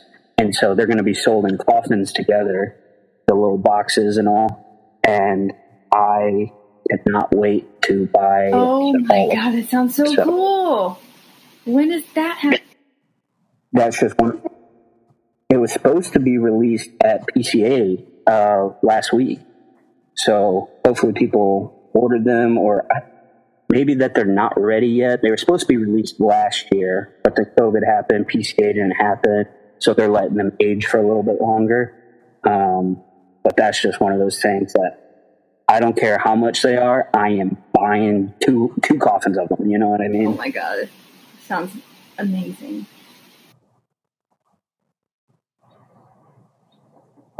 Yes. So I'm sure being in lounges and all that, you probably, I mean, even you, I mean, I myself have messed up some cigar names and brands and all that. Is there anything that comes to mind when, when you hear something, it kind of, oh, wow, I, I used to say this wrong, or I heard someone really botched this cigar name, or anything like that? Well, Olivia. A lot of people like to say Olivia yep. versus Oliva. Yep. Yep. And kind of like Romeo and Yes. Juliet's, you know, it's.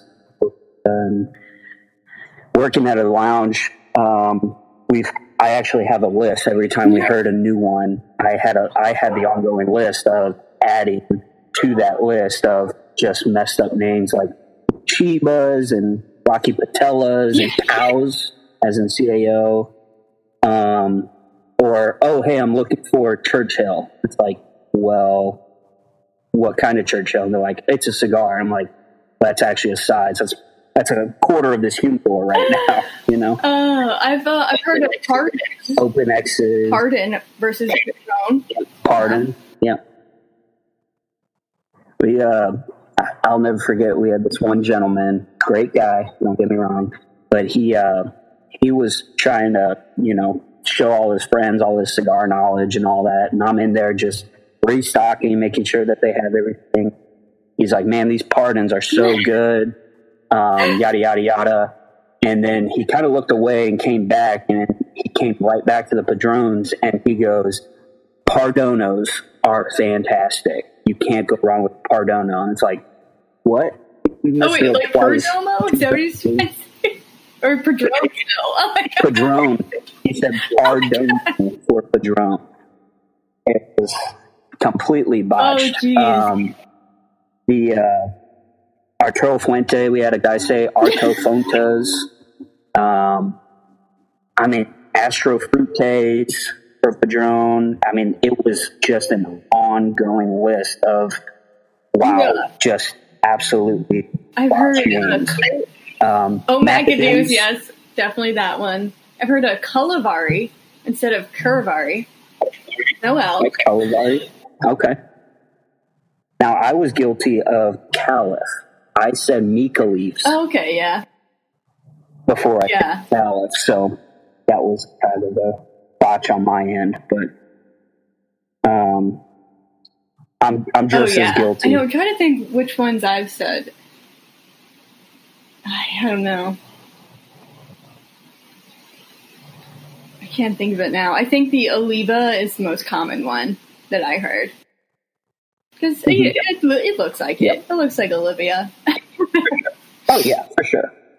And it, goes back to the whole Romeo and Juliet. You know, people know Romeo and Juliet. You know, I, I'll give it to. I'll let that one yeah, slide. Exactly. Um, I, what was the other? One of my biggest pet peeves, though, when someone comes in and you know, new people are coming in or they're buying for someone else is I'm looking for a cigar. It's like, all right, well, are you looking for yourself? Are you looking for someone else?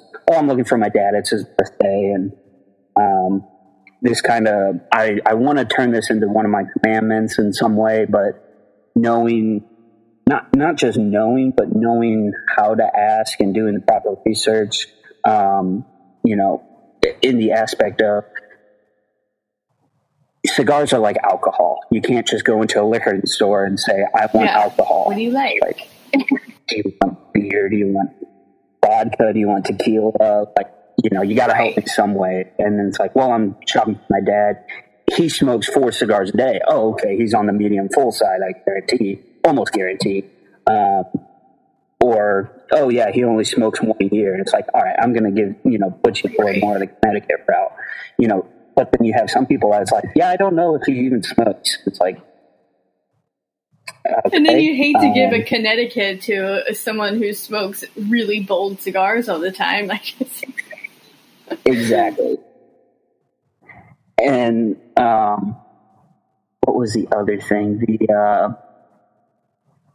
knowing the cigars, even um, I don't want to say I, I don't want to say regulars, but people that come in once, twice, you know, once a week or once every two weeks, and they're like, "Yeah, uh, I'm looking for a cigar. Um, I don't know what it was. Um, can you tell me where it's at?" oh my uh, god! Yeah, I don't know that like, one. Yeah, yeah, that one over there. You know, it's just like I, I need something. It's like, well, it was a gold wrapper, and it's like, well, half of the humidor has gold on it. Yeah, that's a good one. I'll, so, I'll help you write that into so, your commandments because I love that one. yeah, it's uh, please please don't, because although we won't make fun of you to your face, we will uh, we will never forget, and I will add it to the list if someone messes it up. you know. Oh man. Um, so, kind of going back to the Mhm. commandments, I mean, other than that one that we just talked about, have you thought of any that you thought should be tweaked or um, Actually, added? yes. No smoking in the humidor. Yes. Number one. Yeah. No smoking. Does it say it up there? I think that is. Yes, it does. Yeah, no cigar should be smoked. That's it. You already got it. You already know. Again, with the got it. older Yep.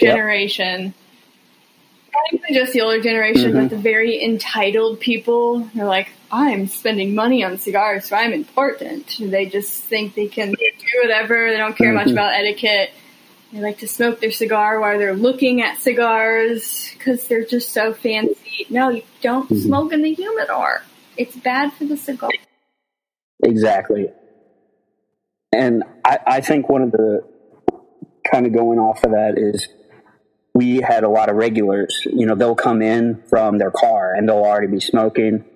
I know that they're going to go right into that corner where their cigars are. They're going to walk in, walk straight out. Sure, I'm not going to say anything, but those guys that just start lounging, you know, taking their time in there, it's like, come on, man, Yes. come on. Like we, my the shop I worked at, we would put we had ashtrays outside of the doors to the humidor on both sides. You can set it right there while you're going to look, and it's just bypass it. Don't even think about it. hmm yeah. Yeah, it's it's. I think one of the other big things is, you know, hey, this isn't my rule. This is like everyday Right. knowledge. This is almost every shop's rule. You know, you got to watch where you're at. Know the house. Exactly, and that they're there for a reason. It's because that can be really damaging to the cigars. You could ruin it. You could ruin all my cigars my humidor. Don't do that. So, what do you what do you like to listen to when you smoke? Ooh, good question.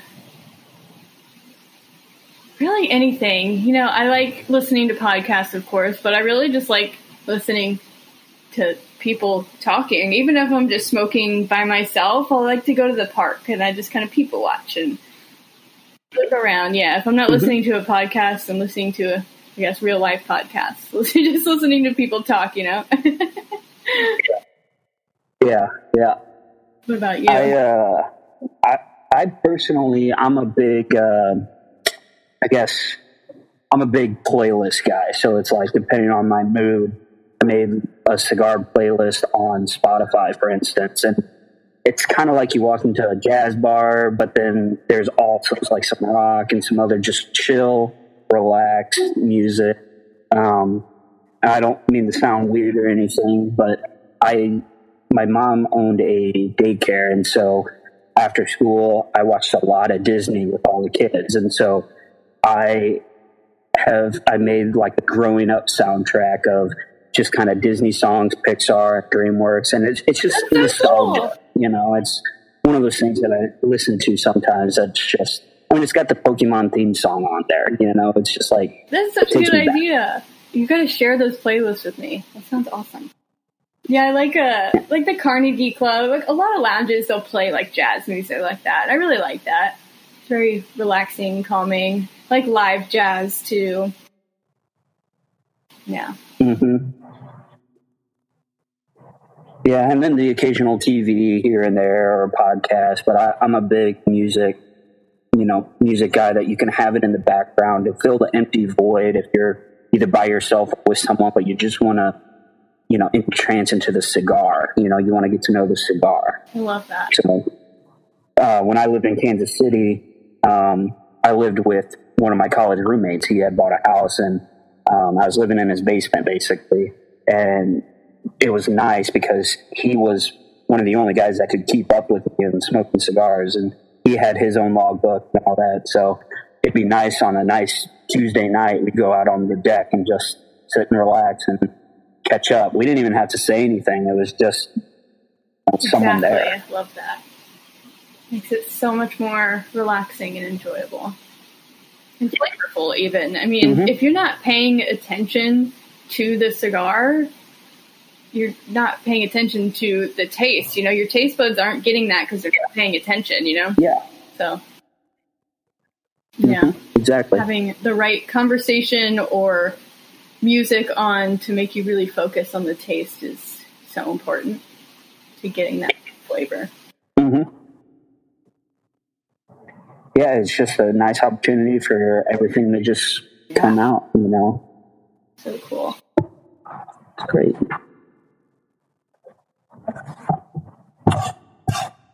Sorry, I got a little yeah, ash on the laptop. I need to plug my computer in. One second.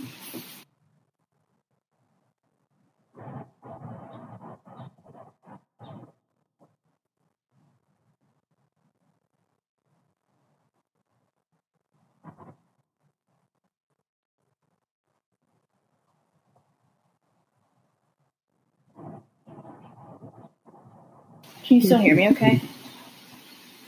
Okay. It's like a weird little alert on my side. I don't know why. I don't know what it means. As long as you can hear me. Mm-hmm. Um, kind of reiterating, I kind of had a like a small list of stuff. So not quite adding as rules or anything, but advice I would say is um, kind of going back of being wary of your lounge uh, rules and um, the whole action on the ground is, you know, be clean. You know, this this isn't a hotel where you can just leave everything, you know, to let everyone else clean it. It's one of my big pet peeves when when we didn't have it bad at our the shop that I worked at, but the South store that they had, I never worked at. It was too far away from where I was living. Um, but you know, they had so many different rooms, and there would be a group that just goes into the back, drinks all their beer, leaves all their cans around. They'll spill something and not have anyone clean it up. And then when you go to close, it's like, gosh, I got to spend 30 minutes cleaning up other people's mess. Now, the, the North store that I had, other than that, you know, occasional ash on the floor, people would pick up their, you know, food that they'd bring in. But at the South store, they didn't have that luxury of having, you know, respectful, you know, regulars, I guess. And the regulars. It's not just Joe Schmo coming in making a mess. It's regulars that think they're at home and leave their trash, their food plates, forks, you know, and then they're just like, well, that's their job. They're they're going to clean up after me. I I want to you know ring some necks. sell you cigars and give like you a place to sit to smoke them. Okay. the least you can do is clean yeah. up after yourself. Yeah, you know something that I can't stand is uh, cellophane wrappers in the ashtrays, and it just like piles up. That drives me nuts. like a. Yep. yep. You can only fill that ashtray to yeah, half capacity like cigar band, whatever. Okay, it's still kind of weird, but throw your cellophane wrappers in the trash can. yeah, and that's a big thing. Is I mean, on the on the retailer side, you know, on the cashier side, is making sure that ashtrays are empty. And we had some small ashtrays, but those would fill up after one person was done, especially when they left their cellophane in there. And it's just, it should be common knowledge for the shop themselves to just keep an eye on there because you're there for customer satisfaction and making sure that they can ash somewhere instead of on the floor. And you know, we were checking them every 30 minutes to an hour, you know, just making sure that nothing got full. I'll never forget one lounge. They had a stinky ashtray. It's eight prongs, but it's, it, you could probably, it's two gallons, basically. It's huge. And they, they wouldn't empty it for two weeks. I mean, it took a long time for it to get filled, but the, the smell from the ashtray just, yeah, it just constant. And it's like, all right, that's that's yeah. a little excessive. That should shouldn't have that, in my opinion. You know, and if you do, you're putting it out on a daily basis. You know, God, yeah, that hours. seems like an ashtray you just need for like a big event that, that you empty that night. mm-hmm. Exactly. Yeah. A nice herf. So gross. Um, another big thing is I know like I, and I've gotten involved in like the secondary market and all that when I'm looking for all these cigars and don't get scammed. You know, I think the big thing is know know your prices and all that. And I'm sure I know New York and California have pretty big tax rates and all that, and you know it's not on the shop owners on certain prices. But when I go to, there was one guy. I love his business aspect. He's got a trailer that he brings, um, like a fully enclosed trailer, and he has a humidor in there with a couple chairs and all, and he has some TVs, and he brings wedding venues and all that. And God love him, he's a great guy with a great business aspect, but he's selling Padron Thousand Series for thirteen bucks, you know, and it's like the most expensive one is seven thousand, and that's you know at most 1150 1175 but when you're selling a 4000 maduro for 13 bucks it's like i know not that it's a scam by any means because he's got to yeah. make his money but i'm sorry man i just can't can't do it you know. Um, but like those Padron 20 years, the, the blues yeah. that I just showed you, you know, our outlaw, if when, when they get them in, they sell for about 21 to $27 a, a piece. But when you go to other shops, they're selling them for a hundred. And it's like, I'm not going anywhere near those when I know they're a quarter of that price at my lounge. Yeah, exactly. So it, it, that's one of the the natural knowledge that I've learned being in a cigar lounge is what things should be worth, especially in the Midwest when we don't really have a huge markup because of taxes and all that. So um, that's just yeah, my exactly. personal thing. Um, another thing is don't be afraid to ask for cigars, or you know about cigars.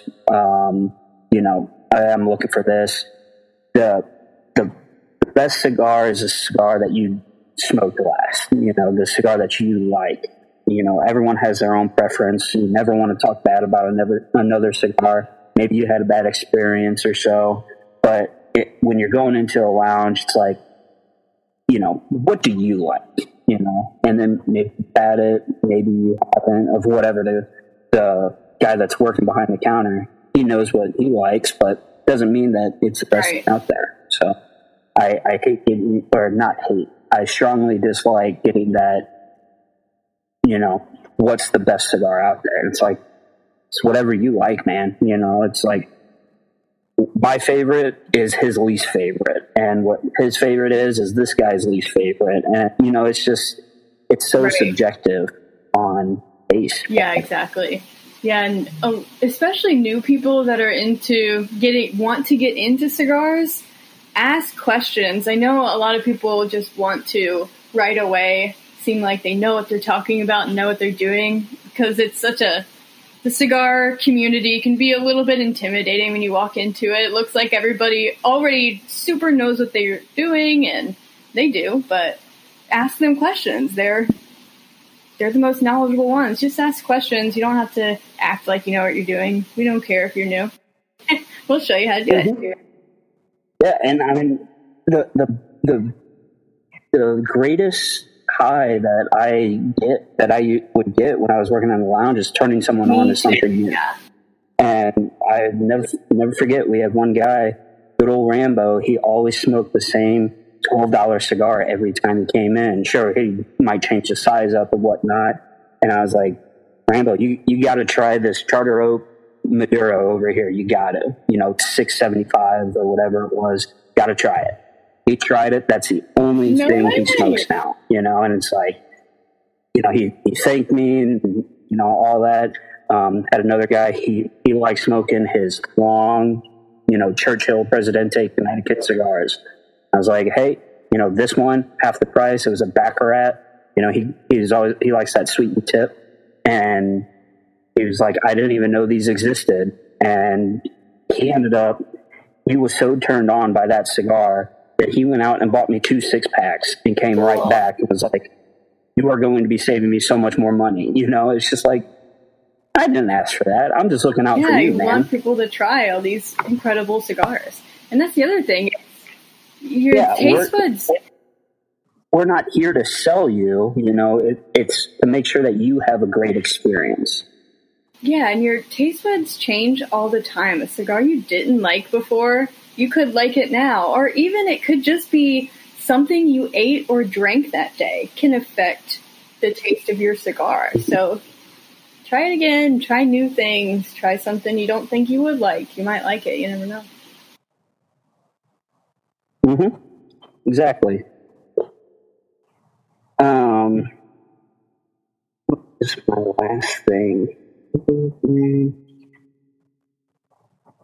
Oh yeah, last advice that I would give is know how to bleed a lighter and make sure you bleed a lighter before you refill it. Um, can't tell you how many times people have come in saying that they want a refund for their lighter because it just won't light anymore. And it's like, well, did you bleed it? Well, what's what's that? You know, and it's like, well, let me show you. And then you bleed it for them, you fill it up, the light's on the first go. And I thought that was done for.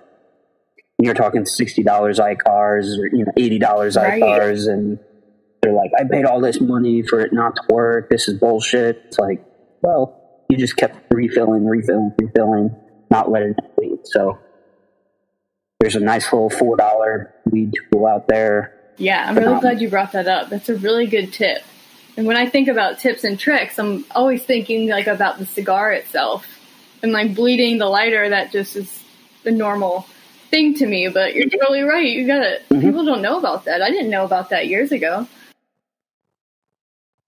hmm And I didn't until I started working at the lounge. Um, kind of going back to the, uh, this kind of reminded me of going to cutters is not cutting off too much. And I told you about the guy that cut that Padron too short. People always ask, how do you do the perfect cut? You know, well, I personally like my Yeah. cut. Uh, I do the Colibri SV, so it's a V cut on one side, straight cut on the other. Um, but a lot of people, when they're first getting into, they're not going for a seventy-five dollar cutter. You know, they're they're going for that five, six dollar cutter, that straight cut V cut or straight cut guillotine cut, and they always ask, "How do you cut? How do you cut?" Best way to do it, and this is one of the, the Yeah. things that I learned. Um, that's the best way to do it. Is you set it. So you basically set it straight down. Well, that's that's not that good, but set the cigar straight down with it where it'd be flat on the table. I can't really show it with this one that well, but basically you have the mm-hmm. guillotine open, have it straight down on the table, and then you just score it, and then you cut, and cuts it right off at the perfect angle, or not angle, but perfect cut right on that. You know, Oh my god, that's curve. perfect. So, you just like set it down and then set the tip of it like on the actual yeah straight onto the table, a perfect cut. and then score it, and then cut it. It does a perfect cut. So,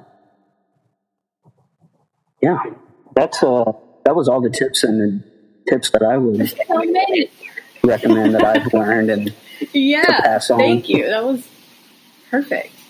I'm sure our listeners would love to hear all those things. That's Mm-hmm. perfect. Cool. other than Curivari, is there any brands that you, if you could put a cigar into anyone's hand right now and say, hey, you probably don't know about this brand or cigar, you gotta have it. And if you could put that into anyone's hand right now, what would it be? Oh man. I just want to say Curivari, but I will say I just love them so much. It, there is a good one. That's a great one. But you know, with me, I, I've had most of them. You've had a lot of them, and not a lot of people have either, which is great. Right.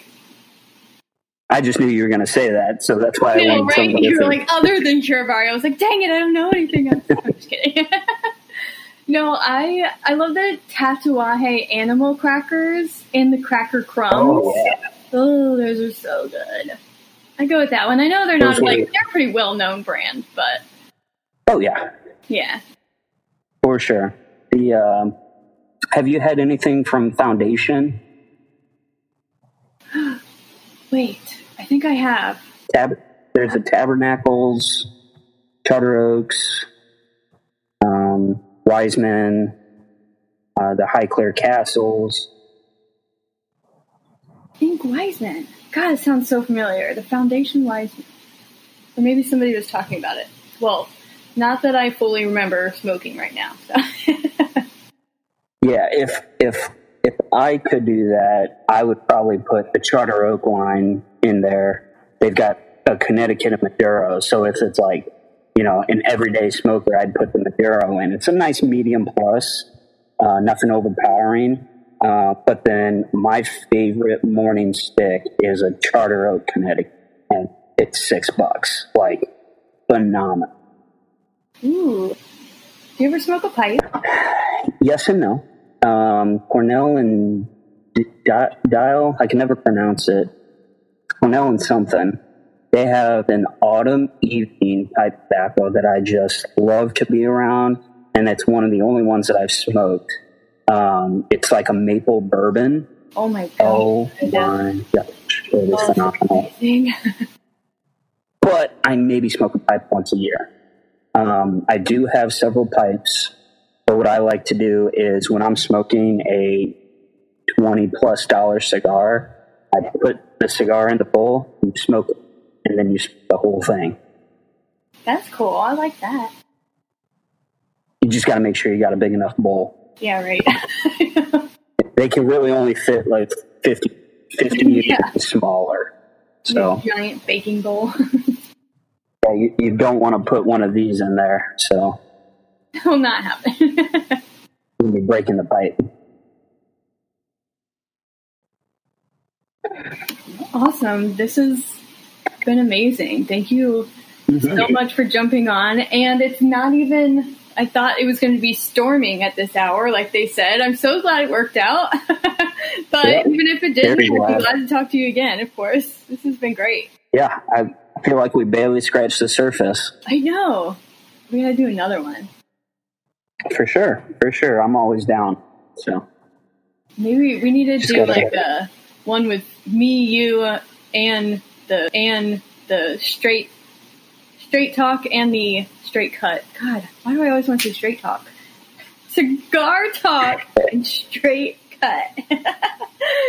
yeah, Aaron. Aaron over. I I was able to sit down with Aaron because he was from Kansas City, and so right. I, when I was working up there, he uh, sat down with me and we did a nice little interview in person. So I got to meet them, and it was just great to talk. I haven't met Mark in person, but we did a couple um, trades here and there, yeah. um, sending cigars to them, and he they send back, and it was just they they're just great guys over there. Oh my god, so, yeah, they are. But yeah, they, they definitely. I really enjoyed Aaron's company and talking with him. Just great overall, guys. Yeah, seriously, so welcoming and just fun, easygoing conversations. They're the best.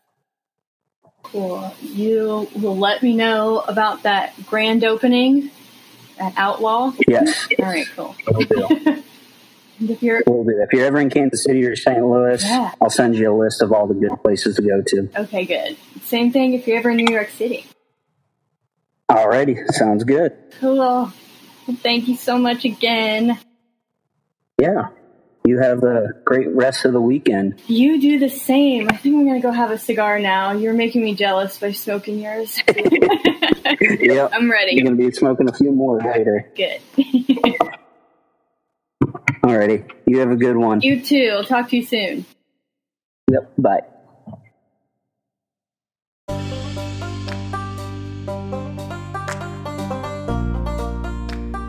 Thank you again, Jacob. I honestly learned so much in just those two hours, and I had such a great time talking with you.